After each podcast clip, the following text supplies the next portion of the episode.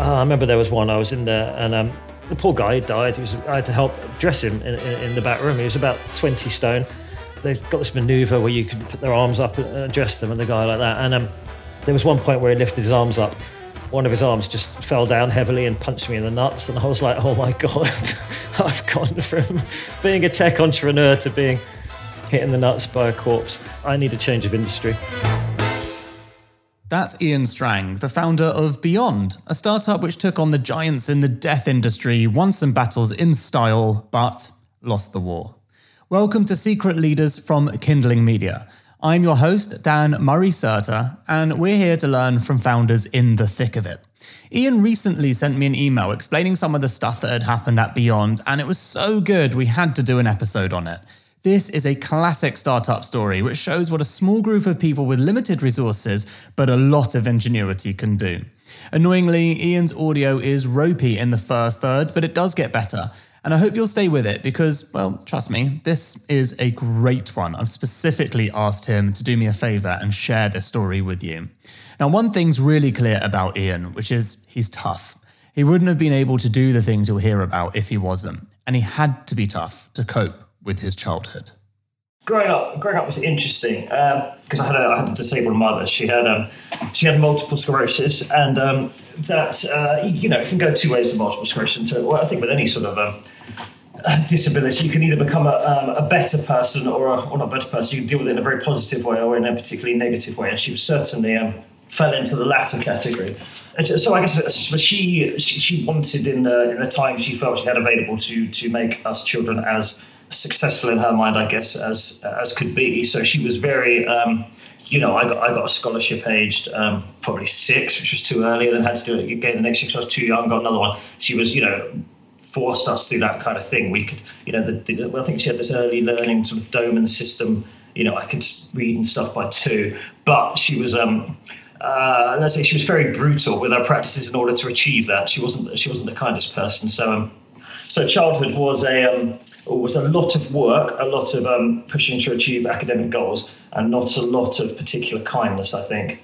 But also, you know, the, the, you learn qualities from that that help you uh, help you along in life. So, for example, you know, I think for basically most of most of the last ten years of her life, they gave her six months to live every time. You know, so it was always in and out of hospital. And I think that kind of uncertainty and, you know, just living through it and finding, you know, ways to to, manuf- to go through that and, and uh, with humour, et cetera is is very useful in the life of a startup because there's always uncertainty and chaos. So it sort of gives you the gives you the ability to to find your negotiate your way through that, navigate your way through that.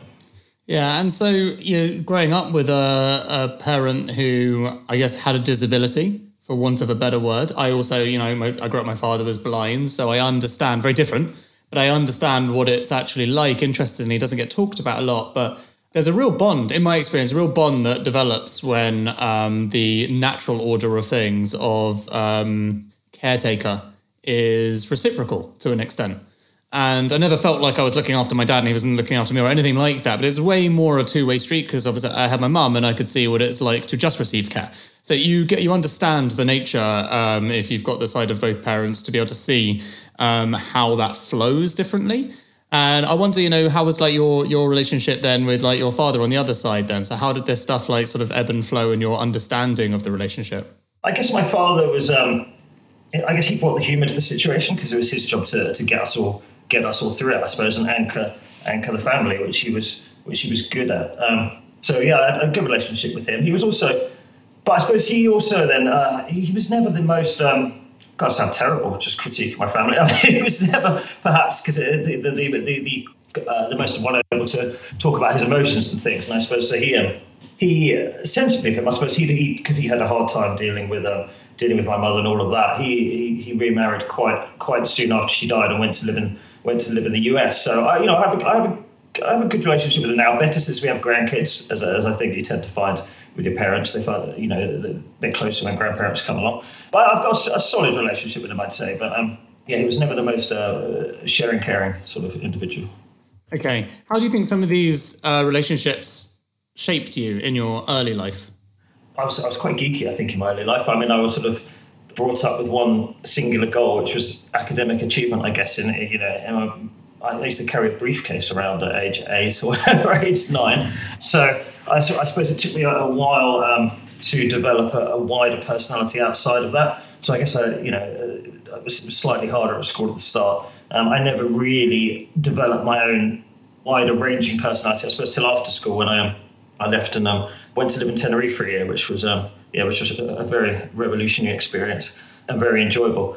The lasting impacts, I suppose, would be one that I'd, I've always tended to be able to think very quickly, because that was what I was honed to do from a, from a young age, I suppose. But I'd always been quite independent and resilient. But but yeah, childhood wasn't. I don't look back on it with sort of halcyon days. I, I you know the periods after were much more enjoyable. And what about school? Grade A's, star pupil, scholarship age eight, scholarship, another scholarship age twelve. But then um, when I got to about fourteen, fifteen, and could exercise some independence from my family, sort of away boarding, and then, you know, the uh, alcohol comes in, friends come in, girls come in. Yeah, sort of th- then started to trail off then to the state that I think I only got, um, I only like scraped B B D at A level or something. And then um, uh, and then in my de- then went off to Tenerife, came back, did a degree, and um, yeah, barely scraped through that, I think, with a pass. I think I was, you know, rebelling at that stage and thinking I'd had enough of education. As you tend to get with them, you know, you, you see all these kids who are brutally tutored at a young age, and they do tend to rebel after that. I later went back and did an M B A and, uh, you know, sorted that out. But yeah, education went down the pan for a while. Okay, so it's interesting, right? So education went down the pan, you ended up going back to do an M B A. Sort of in some weird way feels like an unusual choice. Yeah, I suppose it's always been a case I've never really had a structured career plan, and I didn't really know what to do. I, I, I've never never had a plan for what jobs I was going to do. At that stage, I was working for uh, a company called Arts Alliance Media, who... Um, converted cinemas to digital. They sat between the Hollywood studios uh, and the cinemas, and that was an, that was an exciting job, interesting job setting up their, their national network. But uh, and they'd hired, they'd hired me because I'd done five years setting up a cash machine network, uh, the cash machines that charge you one pound fifty. So I, I just sort of found myself into the into these roles and taken on responsibility, which was operations, logistics, warehousing, engineers, vehicles all around the country, that kind of thing. I, I don't know how I found myself doing that, but I did. And then once I'd done all of that, I sort of reached the top of that as you see a director of operations, and then realized there was all this other stuff to learn outside of it, marketing, finance, all these other skills. And uh, my granddad had just died and left me some money. Um, and I think my dad suggested that this M B A thing, and I thought, well, yeah, why not? I'll quite go and learn these other kind of things. So I um, applied to L B S, got in, and went, went off to do that. And if I had a short-lived startup after that called Buzzboard. One of the university lecturers, actually, um, who also was an investor, backed me to do that, which was advertising in newsagents' windows. So where you'd have the old um, poster cards that you put up for local services, instead we put a digital screen in the window. And at that stage, there was there wasn't the technology to do all this, so we had to work it out from China. You know, build a hardware solution that could deal with sunlight through the window. We had to stick a G P S router to it and stuff, and get the software in. And people could go on and create their adverts, whether it was static or, or a little bit of movement, and upload them to the local network. So I was around uh, visiting newsagents, trying to convince them that this would bring in more money than a tight rack in their window. Um, going around doing that around South Southwest London, and that was that was quite fun. When we put out twenty, twenty of those, I think we we only ended up selling that for about the same value that we'd we put into it or less, because generally, apart from it being two thousand nine, which is a terrible time for advertising, it was just a bad idea. Um, you know, Gum, Gumtree is a much better place uh, to do things like that online than, than, than those postcard ads. The reason people put them up is because they're not technology savvy. Um, there's no overlap between the markets, so it was a bit of a flawed concept in the end. Um, the only money to be made from that is really from larger businesses advertising, not from individuals. But it was fun. Uh, it was fun, and it was my first experience of raising capital, seed capital. So, um, yeah, I had some good times doing that. What happened to that startup then? Did you, like classic, just run out of money the usual way they, they end, or something more interesting? No, it wasn't. It wasn't that interesting. We had a we talked with who was it? Um, Alan Sugar's son. Uh, yeah, A M Screens. I was going to ask you about that. I happened to, in an adjacent life many years ago, been in a not too dissimilar a field, so I actually know about uh, the A M Screens and and Alan Sugar's son, Simon Sugar, right? Yes, rock and roll digital signage, one of the many exciting industries I worked in. Um, It was no, I did meet with him. He was, um, uh, but no, it, nothing ever, nothing ever came came of that, and um, it just died really. Um, the, the investors decided they didn't want to put any money in. Or I think we'd re- one of them had committed to put money in, and then he didn't. Very angry man, I remember. Had a sort of moat and something called a ha-ha or something at his house, some huge estate. Um, but he decided he wasn't going to put the money in because he didn't like the numbers. Um, so we really had no choice but to shut it down because we were expecting that money. Um, you know, I, I, I couldn't sue him, the company couldn't sue him, we had no money. He'd agreed to put it in as part of a charged round, and we'd hit the targets for that round, but um, he decided not to. Um, so no one else was going to. So we ended up flogging off the flogging, flogging it off to someone, I cannot remember who, some local digital signage network. But no, no. For a while it looked like it was going to get more interesting when we met when we met uh, Simon Sugar, but no, it never did. It just was um, it just wasn't a good idea. And what do you do next? I did some consulting for a year um, to get some money, some really tedious consulting in the rail industry, doing those bids. There was a point at which they were paying loads of money for people just to work on these bids um, all the time. Um, did that for a year and a half, I think, or something like that. And then they, the government just shut the bid down. And then I went to, I did a year at somewhere called Global Career Company, um, which was, uh, again, running it for someone. Recruitment from the U K back to Africa for companies there. Um, I was just sort of, it was a, it was a tough economy. So I was just, I guess, taking roles. Um, and then from there, uh, someone there went to work at a company which is now called Pollen. Well, a series of three companies, um, which, uh, and it sounded really interesting. And they recommended me across. And um, it was called The Physical Network at that point. And I went along and it was cool. It was in um, this sort of cool, funky converted building. Uh, lots of buzz, lots of young people. And there was a series of three companies there, all sort of run overall by a guy called Callum, um, Callum Negus Fancy. And one of these was called The Physical Network, which was uh, a load of um, young kids calling up loads of sort of other uni kids around the country in a sort of Avon style. Um, if you sell three, to get sell eight festival tickets to your mates, you get a ticket free. If you sell uh, you know, a certain amount of tickets, you get a speedboat to Bestival, et cetera. It was, there was loads of buzz and it was exciting, and I thought, well, this is nice. And I just actually quit my other job. I, I had a child on the way. I, I didn't like the guy I was working with at a global career company, which pleased pleased my partner a lot when I turned up, and she was about to, you know, two months about to give birth, and I just quit a very well-paid job because I didn't like it. She was like, well, I don't like being pregnant either, so you need to sort something out. But this company was exciting, so I, I you know, I, I joined that, and um, uh, my role there was managing director. Um, Callum's younger brother, Liam, was there. I mean, he was only nineteen or something. And so my job, I guess, was, like those guys they brought into Google, to be a sort of more responsible person, look after it, grow it, bring some experience to it, uh, which we did. Um, and that was, I was there for, I think, four or five years. We turned it, we sort of built all the technology for that, turned it into an events marketing solution and grew it across the U K to the States, across parts of Europe. Um, And it was uh, doing really well, and headed to, uh, for a Series A, but we were coming towards the Series A, and that, uh, and again, I had a kid. I think I had another one on the way, and it was a very fun company. And that level of fun that I was having there did not fit with the responsibilities of being a parent to two young kids. I was burning the candle at, I guess, all four ends. You know, I did. I was working constantly. I was doing a lot of sport. I was doing a lot of going out because it was music festivals. I mean, life was just going to music festivals. And I had two young kids, um, and something had to give there. So I thought this is a good time to, to, you know, to do something else. And I was also getting frustrated at seeing startup ideas that I had to be done by other people. I remember back at um, back at business school, I'd come up with a list of ideas that I thought, these these are decent business ideas, we could do these. Um, one was called Scurry. Uh, I had the domain scurry dot I T, which was a food delivery service, which everyone at university told me was a terrible idea. And now, obviously, I think it was a great idea. Um, but that, I kept seeing that got done, and I thought, oh, okay. If it makes you feel better, you probably never would have been able to execute it, so don't worry.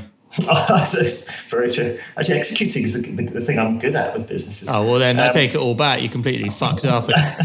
It's, yeah, exactly. It's choosing, it's choosing the wrong, choosing the wrong. Yeah, one you should always, them. you should always, you should sit, sit with regret and resentment instead. Then forget what I said. Yeah, I'll store it up. Um, And then I've had this weird funeral idea, only because I just read this report on the funeral industry, and um, I thought that is a broken market. You know, there's this, there's such extremes in pricing. You've got these big funeral chains, which sort of still hide. You know, no one knows they're big funeral chains because they hide behind these old family names, and they're charging, you know, six thousand pounds for a funeral, whereas someone else charges two thousand. But there's no transparency in this market. Eighty-eight percent independent. Um, and I thought, wow, this market's totally broken. And I just thought, well, let's, you know, let's have a go. Let's have a look at this market. I didn't have any other interest or excitement in the death market. I just thought, to be honest, I thought we could do a, a quick tech play here. Is marketplaces, is, they're a big thing, market networks. I thought, well, this is a perfect market. It's got all the characteristics where technology should enable it. No one else wants to do it because it's death. And as soon as you mention it to anyone, they're like, oh, God, you're doing death. you're the death guy. So I was like, well, actually, you know, I prefer uncompetitive markets. I remember doing this business case at business school. It was something about a boot polish company, and this guy made so many, so many much money out of combining these old boot companies because no one wants to work in these boring industries, you know. And I'd worked in cash machines, et cetera. So I sort of knew that boring industries there was there's money to be made because people just they want to do the sexy stuff, you know. And I don't want to be competing against people in Facebook who are, you know, staying up all night on Red Bull, working all kinds of hours. I'd rather have industries where no one's interested in them.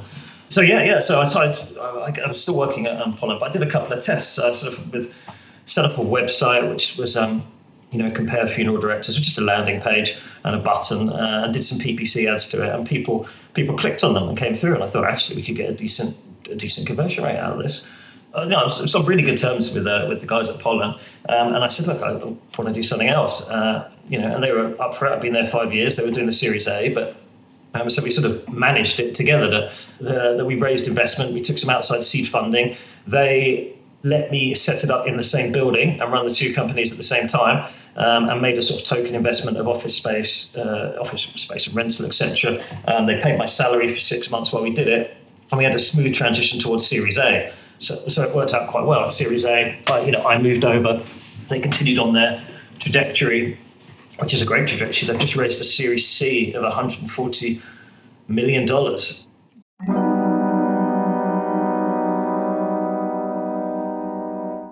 If you're trying to grow your startup and you're dealing with companies outside of the U K, you're probably going to need I S O twenty-seven thousand one at some point.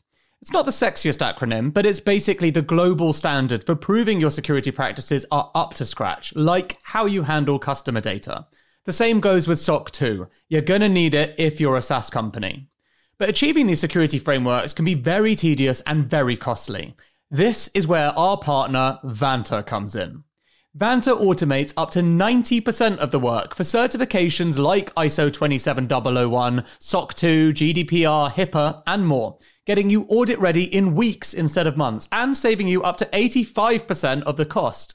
And as a special offer, our listeners get twenty percent off Vanta. Just head to vanta.com slash secret leaders. That's V-A-N-T-A dot com slash secret leaders for twenty percent off. There's a link in the description.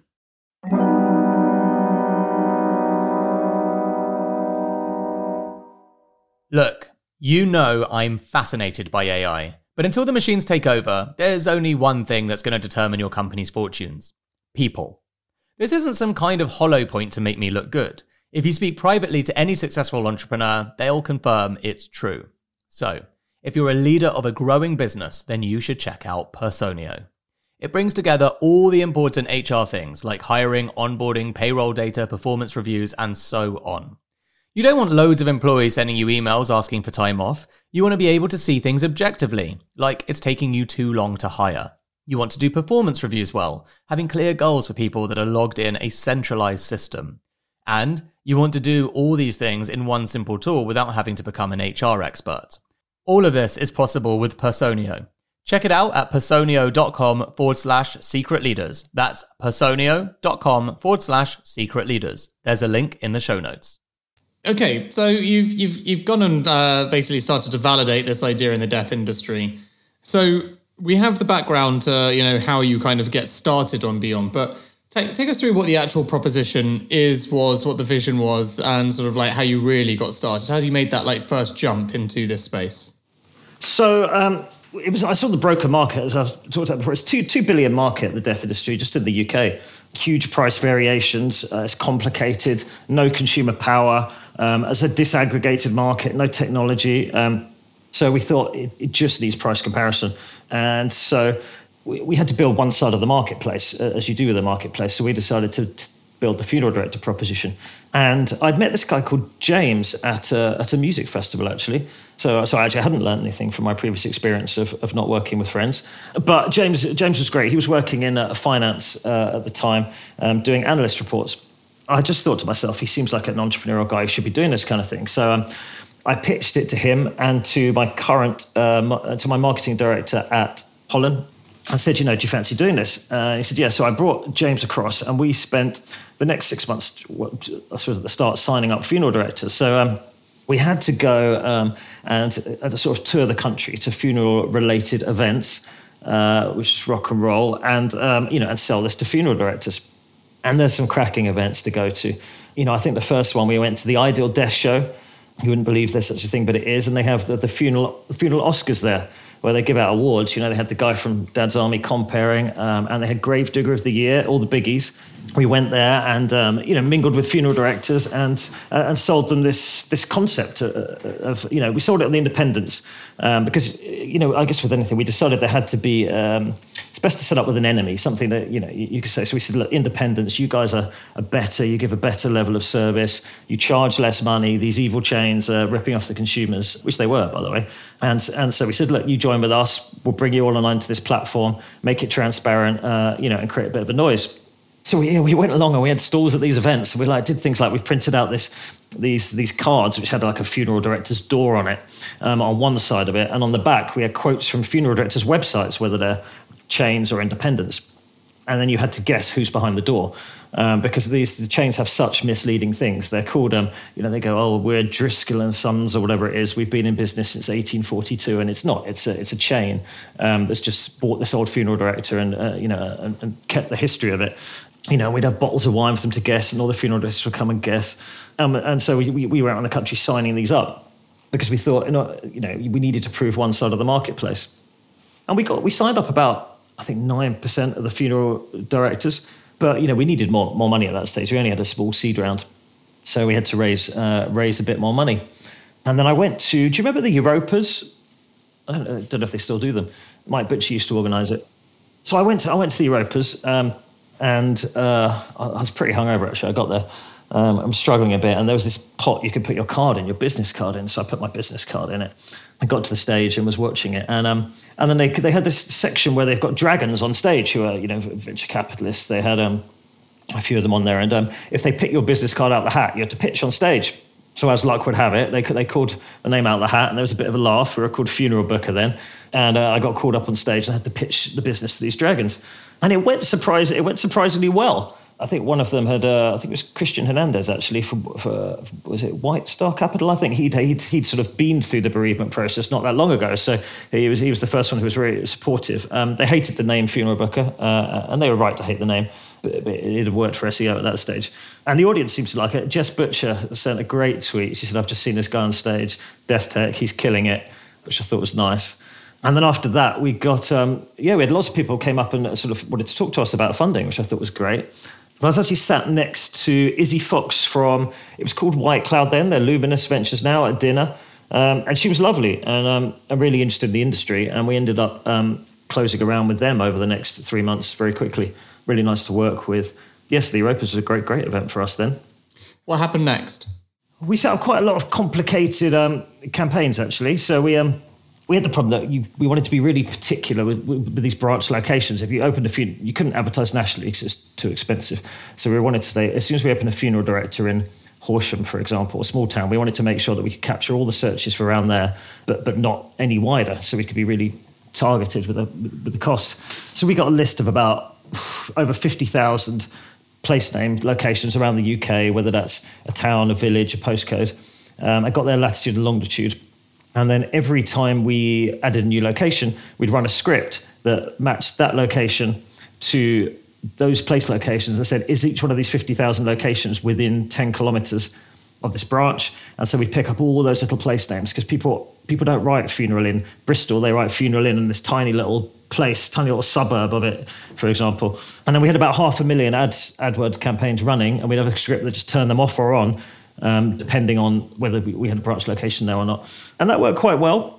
We, we were already at that stage finding it difficult to control the transaction. We were doing a lot of work on the flow to get people through, but we were finding that people would go in to the funeral director with a printed copy of the quote they got from us, for example. And, you know, that was a, that was a, that was a lesson. In the in the end, that which, which I guess we can come to of that of the funeral price comparison side of it, you have to be able to control the transaction in order to monetize it. And for a service like a funeral, you won't transact purely online. You know, you want to speak to someone at that stage. The way to monetize a price comparison website for the funeral industry is to charge the funeral directors to be on there. But the problem we had at that stage, the business, was that we were desperate to get funeral directors on there. It was hard enough to get them to embrace any kind of technology without getting them to pay anything. And we had to build one side of the marketplace. So we just said, right, okay, we'll suck up the cost of that. doesn't matter if we're not profitable, we just need to prove we can get these transactions through. So we weren't, we were, only, we were saying to the funeral directors, you only have to pay if you actually get a funeral that converts.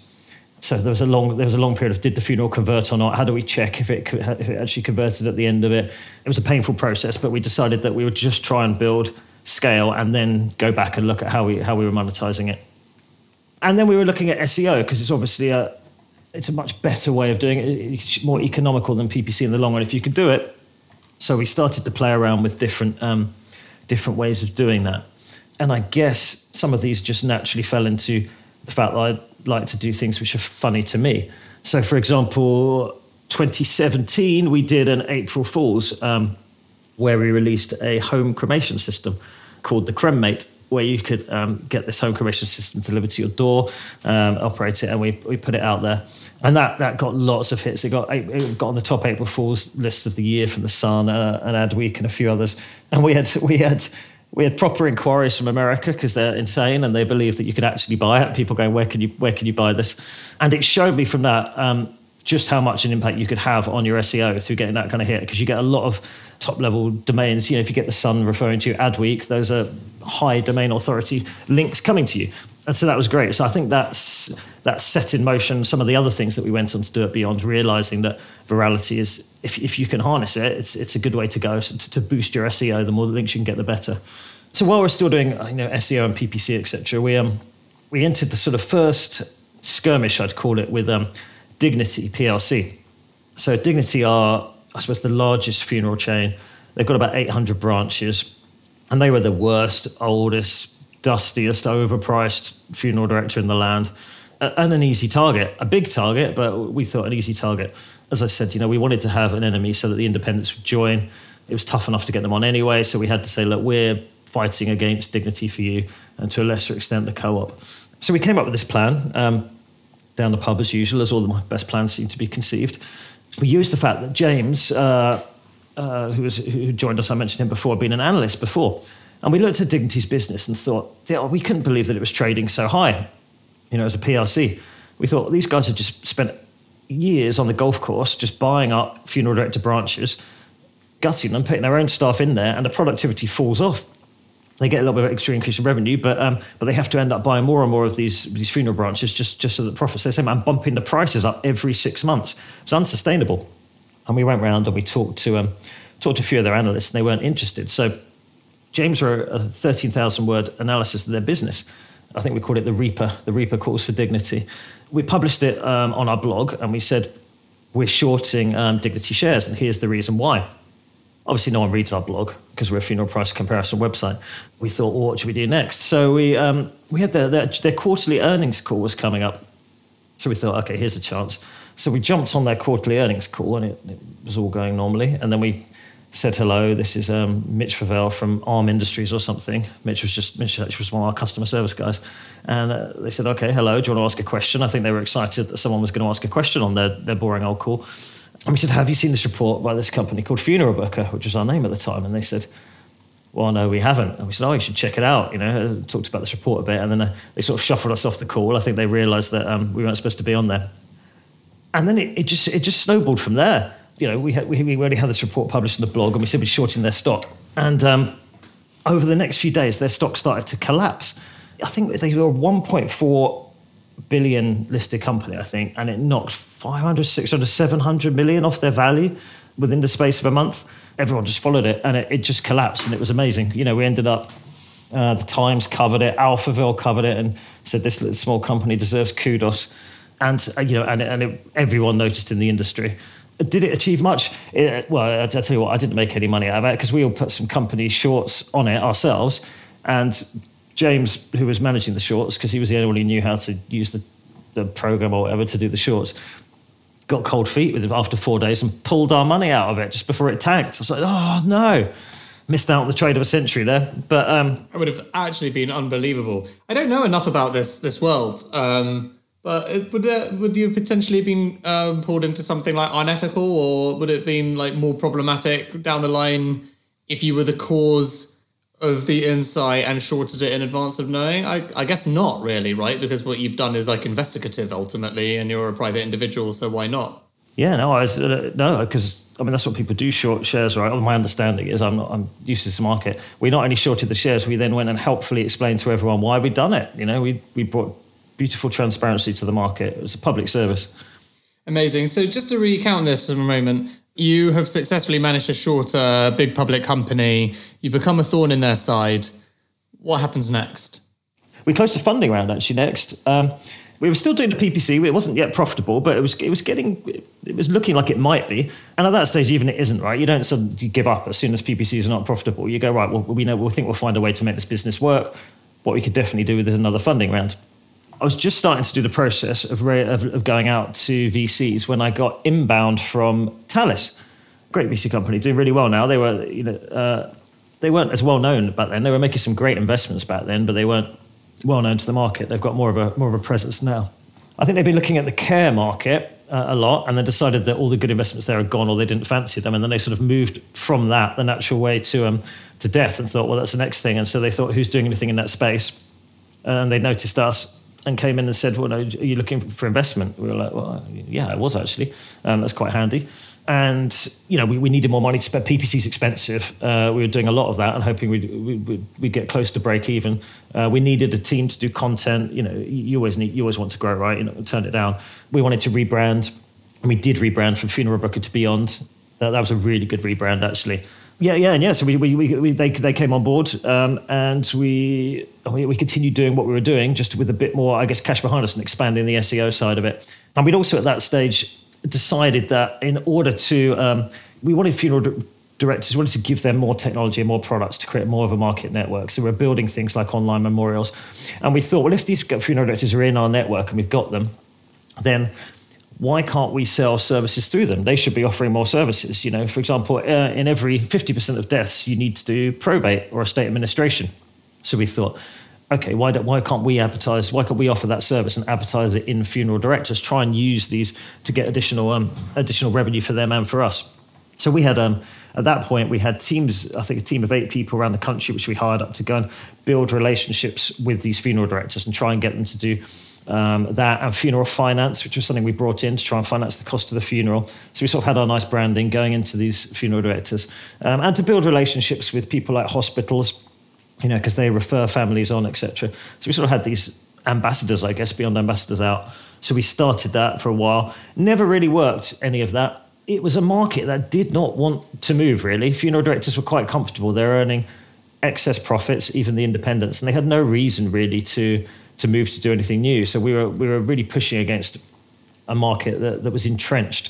Even though they knew they didn't like the chains, they were also quite comfortable and, and quite often they were overpriced themselves and didn't want to invest in things like making the, making the stores look better.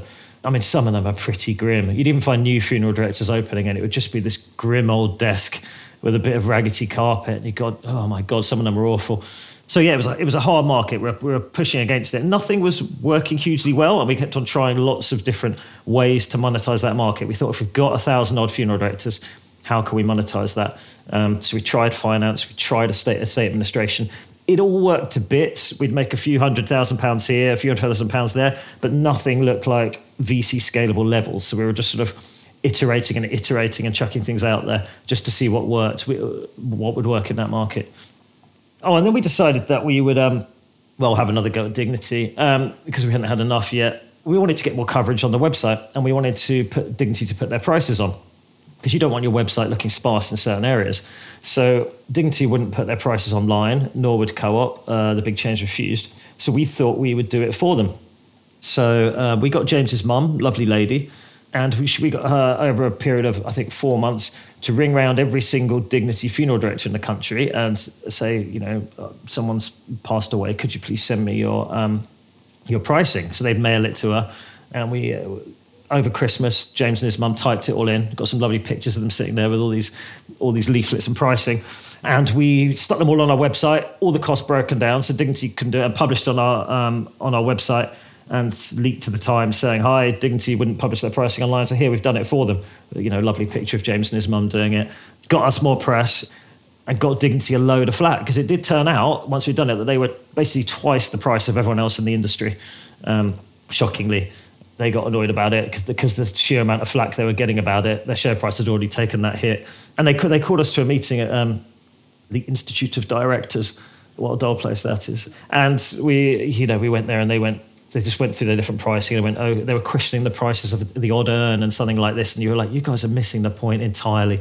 And it, I think it was about that point that uh, the C M A decided to investigate the industry, uh, Competition and Markets Authority. No, it's called. Um, I think there'd just been so much noise that we created around it that they realised that the, the evidence was staring there, that this was a broker market. No one had actually seen these prices published published before. So yeah, that was a tipping point for the industry there, um, when it was actually when we sort of made it transparent. Didn't help our revenue much, but um, we hoped it was going somewhere. Where did it go? Ultimately, as is, as is, uh, I suppose we'll, as we'll see with Beyond. Beyond changed the ind- funeral industry, but failed to make any money doing it. We made enough noise that the, the C M A came in and has, has, has come in, has regulated it, have, have torn the chains apart, and are in the process of making it better. Not completely better, but as a result, in, in terms of how we Beyond did overall, we never quite got it to, to profitability with that. We got we got to break it, but it was never, as I said, never going to get to those sort of V C level numbers. And at that stage, at that stage, we still thought we could, and we and we still kept going then. As part of that Talis round, we decided to use some of the money to do above the line. It wasn't like I knew a lot above, about above the line advertising, or anything about it at that time. But we thought top of funnel, we've got to do some top of funnel stuff. So my marketing director at the time told me. So I was like, okay, sounds like a good idea. But the problem is, in that market, only fifteen hundred people die a day, you know, and you never know when someone has actually died. So how do you target that person? So my thinking was, I want to do a campaign that's memorable, that you will remember for so long, that will either go viral because of the nature, or you remember for so long that you will remember that brand when it, when it comes around. I thought that's the only way you can, you can do it. So I decided to create some edgy adverts for the Tube and run them on the Underground. I've been reading about all other people's um, success in doing those Tube panel adverts, Nutmeg and similar, and I thought, oh, this seems like a good idea. So I came up with the idea um, for some of these adverts, and I thought narcissistically that I would come up with the ideas myself, because this would, because I was totally unqualified to do so. And I came up with these ideas for these adverts, and I thought that hopefully would be memorable. And um, I took them to the brand agency, because that was who I thought might do them. And they said, no, it's a terrible idea. You will, you will kill your brand. And I said, well, we, we don't have a brand. We're a funeral price comparison website. Any any noise would be good. But they said, look, thanks, but no thanks. We're not going to work on them. So um, they turned down our business at that stage.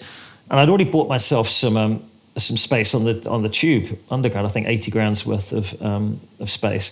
So I had to rush around. I found an agency willing to do them, and I went to meet with that agency. They were called Akimasabi, and I said to the, I took them through these adverts, and they went, "Oh, so you've already come up with the adverts? You don't want us to sort of have these ideas?" And I was like, "No, I just I just need someone to make these adverts." And they were like, "Okay." I think they did me a favour because they um, they knew my girlfriend at the time. They'd done some work from her for Cisco, so they they went, "Okay." So we, we we went to make these adverts, and thinking, looking back at it, it's crazy. You know, I ignored anyone who's ever worked in that industry's advice against it, and just decided to come up with their own adverts. So we did these adverts, which were like, you can look them up, band ads. They had, you know, they had one with people on the beach with, it looks like surfboards, but it's actually coffin lids. Um, great fun to go and film, by the way. I had a cracking time doing that. Went up, did a little tour of the north of England, filmed one in a car park in Huddersfield as a sort of wheeler, key, wheeler dealer, car dealer one. Came back, I was really pleased with these adverts, and I thought, this is brilliant. You know, these are, love my own adverts, loving myself there. And then submitted them to the to the Tube, and waited and thought, oh, you know, four, four days to go, three days to go. These are going to be showing in the Underground. And then the the people who run the advertising for the Tube came back and said, it's sort of twenty-four hours to go. I'm sorry, we're not gonna we're not gonna let you run these ads. I said, well, what do you mean you're not gonna run these ads? Hadn't even crossed my mind there would be some kind of test you've got to get through for these adverts. And they went, well, we think they're they're, they're inappropriate. We think they might cause offence. And I said, well, how, how would they cause offence? And they said, is it, you know, where's the rule? Who decides this? And it's like basically one guy in a darkened room somewhere. I called him up and said to him, well, you know, what about all these gambling adverts you get on the Tube? This is just about death. Why would it why would it be so offensive to someone? But um, uh, computer said no. Or certainly he did, and um, and they wouldn't run them. And they said, I said, well, what about this ad space? And they went, well, you've, you know, you've got to submit us new adverts. And I went, well, I've got twenty-four hours. I haven't got to do any new adverts. And we were at a um, a conference, and I had to sit there with um with a laptop, and we got PowerPoint out and got our little mascot and um stuck him in some PowerPoint ads and literally wrote some ads within half an hour there. Cremation price this much, et cetera, and sent them in. And those ads ran, and I was like, oh, I was so embarrassed about those ads, but they but they went through. And um. And I, I sat and I thought, well, what about this money I've spent? I think it cost me about forty thousand pounds to do the um, to do these other ads.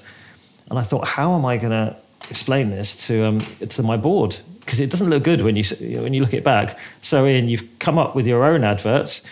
You've decided to ignore anyone's advice. You've used our money to get them done, and they haven't been allowed. I mean, that's it's kind of sackable, isn't it? So um, I thought, oh, God. So I knocked up a press release that said, you know, here are these ads banned by the Tube, and put it out and sat there, and nothing came back, nothing at all. And I sat there sort of drumming my fingers all day going, I'm going to have to, you know, I can't I can't hide this. This has happened. I'm going to have to, it's a big spend item. What am I going to do?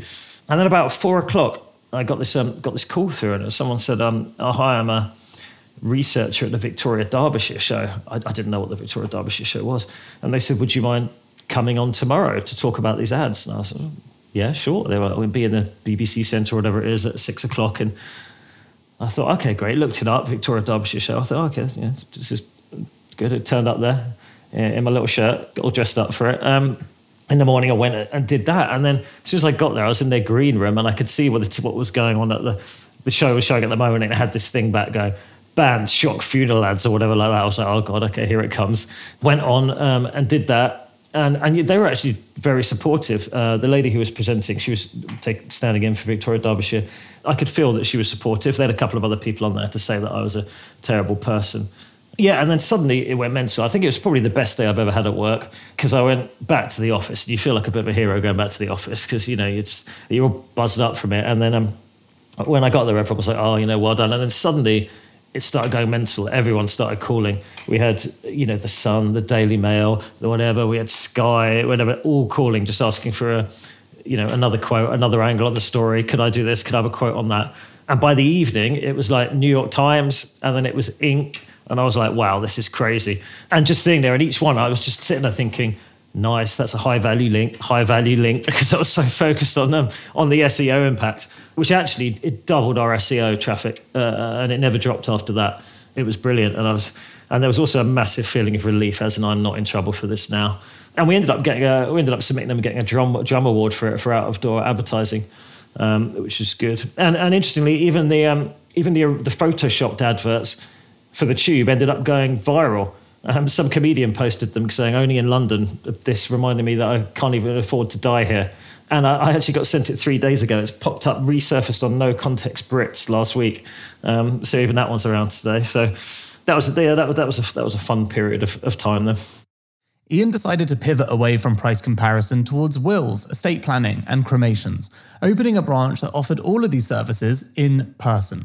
But the timing couldn't have been worse. They opened the branch at the beginning of twenty twenty, and it got off to a flying start before COVID battered the concept because everything had to go online. The branch was forced to close, and they pivoted to doing direct cremations instead. But this wasn't without its difficulties either. COVID restrictions hit staff, and Ian personally handled the dead when needed. Uh, I remember there was one. I was in, I was in there, and um, the poor guy died. He was, he was about... Um, I had to help dress him in, in, in the back room. He was about twenty stone. But so, you know, you got, they've got this maneuver where you can, where you sort of have to put their arms up and uh, dress them and the guy like that. And um, there was one point where he lifted his arms up. Um, a poor guy, one of, him, one of his arms just fell down heavily and punched me in the nuts. And I was like, oh my God, I've gone from being a tech entrepreneur to being hit in the nuts by, by a corpse. This is, um, I need a change of industry. And so, uh, I mean, during that time, we raised around with the Future Funds just because, you know, it's your company. You don't want it to, you don't want it to die. You, you know, you, you steal yourself, you do the negotiation, you do, you do the raise, you convince yourself and everyone else around you that there's a future for it. But my motivation was, um, was fairly broken at that stage. We were sort of treading water to survive at that stage. Um, and so I thought, I will look for a part-time role, save the company some money. Um, look for a trade exit. Let's just see if we've built loads of strategic assets that someone could use. Let's look for an exit for the business within the within the industry, and at the same time do do something else. Probably looking for another smooth transition, I guess. And um, through the Founders Network, uh, this football C E O job came up, and I love I love football. My kids love football, and I thought that sounds interesting. So um, I started speaking to them. They were raising a round. And so I helped them raise it for six months as part of that raise, um, raised the round. I was joining upon completion of the round. And then just before I started that job, so I'd helped them raise the round, it was all closing and just starting, this company called Phoenix. popped up. So this, they, they were these companies, they're the ones who'd ousted the Dignity management. They've been buying up Dignity shares. They popped up and they said, hey, Ian. I said, hey, you know, we'd like to talk about buying Beyond. And I thought, well, okay, this is interesting. I sort of, uh, they said Dignity's under new management. Now we're all about transparency and light. Uh, we'd like to buy Beyond. We'd like to invest five million in it and leave you with twenty percent of the company. You still run it. I thought, mm, sounds all right. Um, but I said, Uh, you know, the guy was like, you know, I, I like to be open, transparent, all the cards on the table. And I said, well, you're good, so do I. And I said, being like that, you know, I've, I'm just about to start this new job as um, C E O of a sports tech company. So how about, you know, I could do part-time for a while, do some kind of earn-out, do three days a week at the new sports job, do two days a week at Dignity, hire someone to replace me, do an earn-out. And it seemed to suit him. I thought, well, that, this this could work quite well. Exit it, worked nicely with that. Um They sent a term sheet over. We got to that stage. We had term sheet. It was it was difficult. My investor, my investors wanted more money than they were offering, and they played a bit hardball. At this stage, I was thinking, oh, please don't. You know, please just sell it to them. Let's not let's not be nickel and diming this thing. And that made the negotiations drag a bit because they came back with what I thought was a reasonable offer. It's a few million. I can't remember how much. And I was like, yeah, it seems good. Everyone can get out of this all right. Um, Can you honestly not remember how much when you have an offer on the table to buy a company in the millions? Yeah, it was, three, I think it was three point five mil. It wasn't, yeah. it wasn't, no, it wasn't going to make but everyone. Mean, but it's still meaningful in the grand scheme of things, right? Like ultimately, because at this point you've been hit in the nuts by a corpse and decided it's time to move on. three point five million at that point isn't in, like, well, it isn't zero, frankly, which is, you know, one of the other options you're looking at. Yeah, exactly. Uh, it wouldn't have made everyone whole, but it would have gone away towards doing it. We hadn't raised that much money. We probably raised about four or something like that. Um, anyway, so that slowed that down, and I could feel them wobbling a bit, Dignity. Anyhow, I started the sports tech C E O role, and that turned out to be not what I thought it was. I like I like the company. I still like football tech, but um, the, the guy who was running it, um, I, I got on with him really well, but it was um, he he didn't want a C E O. He wanted someone to front the fundraising, and he still wanted to run the business day to day. That didn't work. It was quite micromanaging. And I, I, so I said to him after, after about three weeks, I was like, look, I really enjoy it. I get on with you guys, but I can't, it's not, it's not going to work for me. So I'm going to sort of duck out at this stage. And I thought to myself, let's go. I've got this other deal on the table. Let's just go and uh, take that one, close it out and work out what to do next. And so I went back to Dignity and went, hey guys, good news. I'm back. Let's do this. All excited. Um, and meanwhile, they got cold feet. The fact the negotiations had dragged and the fact I hadn't immediately committed full-time, and I think they were worried about this other sports tech job, just meant it hadn't given them the right signals, and they pulled the term sheet. Uh, so, okay, so now I had no sports job and no deal for Dignity. And because I hadn't raised money for Beyond, because I hadn't, I'd been doing this for six months, it, it was out of cash. I had no thought of raising another round. I was, uh, you know, not in it. And um, and the numbers weren't good enough.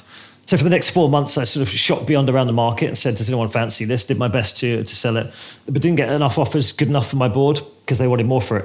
The problem with not accepting those offers is that we had no money and we couldn't pay the team.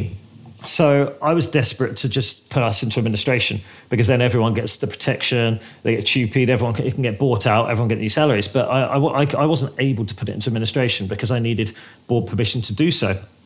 So that went on for about eight weeks. Meanwhile, everyone didn't get paid. So it's quite difficult to tell everyone you're not getting paid.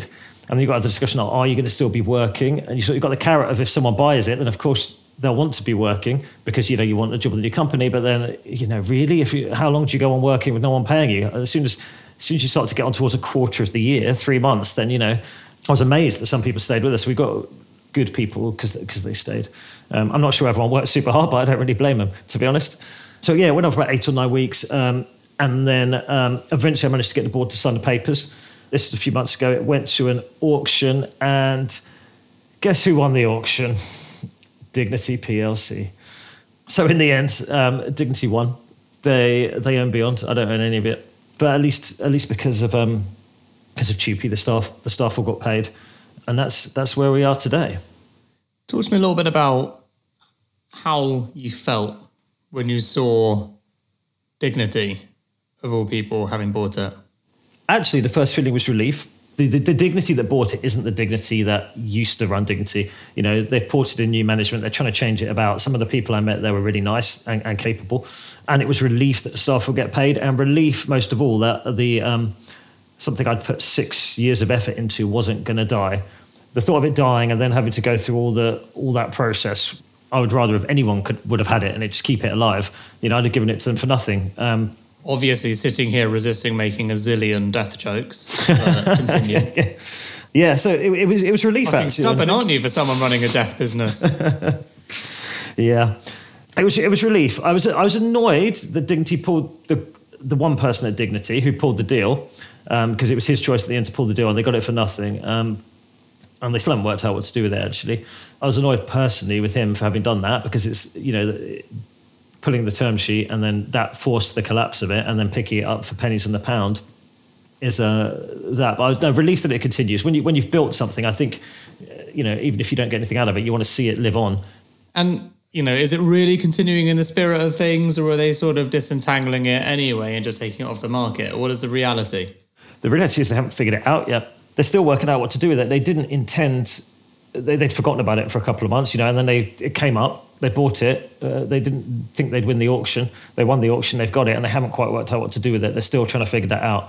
They've got, they're so busy trying to re-change Dignity at the top, they've got some internal transformation coming on that they know they've got this asset, but they don't have a plan for what to do with it yet. They asked me the other day, what's your plan for it? And I said, well, I, I gave I gave you the plan. Four months ago, or five, six months ago, and then you pulled the term sheet. So clearly, didn't like that plan very much, did you? Yeah, I don't know. We'll have to see what they do with it. I think they're, they're intending to run it as, as, a, as an independent venture. And what are you doing? I don't know yet. Um, how how long ago was this? Sorry. Oh, th- three months, two months. Yeah, so like February twenty twenty-two. So have you had time to digest what's happened? Really? Like, what have you been doing since this moment? It's weird because it's been it's been chaotic and on the verge of, you know, up and down since the start of twenty twenty. Really, you know, raising that was almost the most stressful bit, trying to raise that future fund note during um, during COVID. I've had a couple of months of not doing much at the moment. I am starting to reflect on it. This has been uh, thinking about this has been great. This interview because it's given me a chance to think back through it. I'd never really thought back through any part of it, so it's been quite cathartic thinking back on it. Well, you know, I like to think we're providing a public service too, Ian. Yeah, I'm very grateful for you. Private service. Yeah, it's made me realise, you know, think back some of the good things rather than just, you know, painful corpse experiences. It's also made me realise that you could you could do lots of right things but still end up with no no result at the end of it. And it is quite a lot of period of my life of working on a startup salary to have no result at the end of it. That bit is, I'd be lying if I said I wasn't, you know, I, I would prefer to have left with some cash at the end of it. I would definitely prefer that. And then to have the option to, to think about what I do next in a more relaxed manner. I'm happy it exists, but sad that it didn't succeed financially. There's the two sides of it, aren't they? Did it succeed as a, as a business, as a service that's useful for people? Yes, it did. It's still a couple of million people use that. Did it succeed from a financial perspective from either myself or the investors? No, it didn't. So it's, it's a failure on that respect. And um, that's that's also quite difficult, I guess, because until then, through my career, there haven't been many failures. Nothing that I can look at. It's been quite an upward upward journey. So yeah, re- reflecting on that, it's um, and it's weird when someone says, I went to your, your founders event the other day, and someone says, so what you know, what what startup do you run? And you're like, I don't really want to go through this about, you know, how I have got a start, so I had run it and had done that, but it hasn't quite worked out, but it's still alive. It's, it's it's messy. Thank you so much, Ian. It's been a massive pleasure chatting to you, hearing the story of Beyond, and I think everyone is rooting for you for whatever's next. Cheers, Dan. I appreciate it. I really enjoyed it.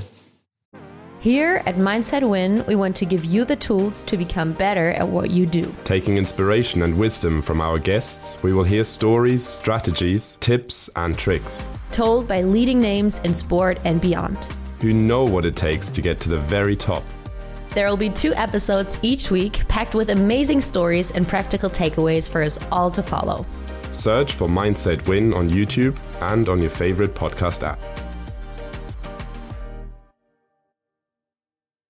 We hope you enjoyed this series. We're now going on a two-week break for the full-length show, but we'll still be publishing Bite Size in the meantime, our new series of ten-minute episodes looking at entrepreneurs' biggest failures. There are some great stories in there, so check it out and let us know what you think. See you shortly. Thanks for listening. I'm Dan Murray-Serta, and I was the host of this episode. Editing was done by Lower Street Media, with Will Stollerman, our head of podcast, bringing it all together.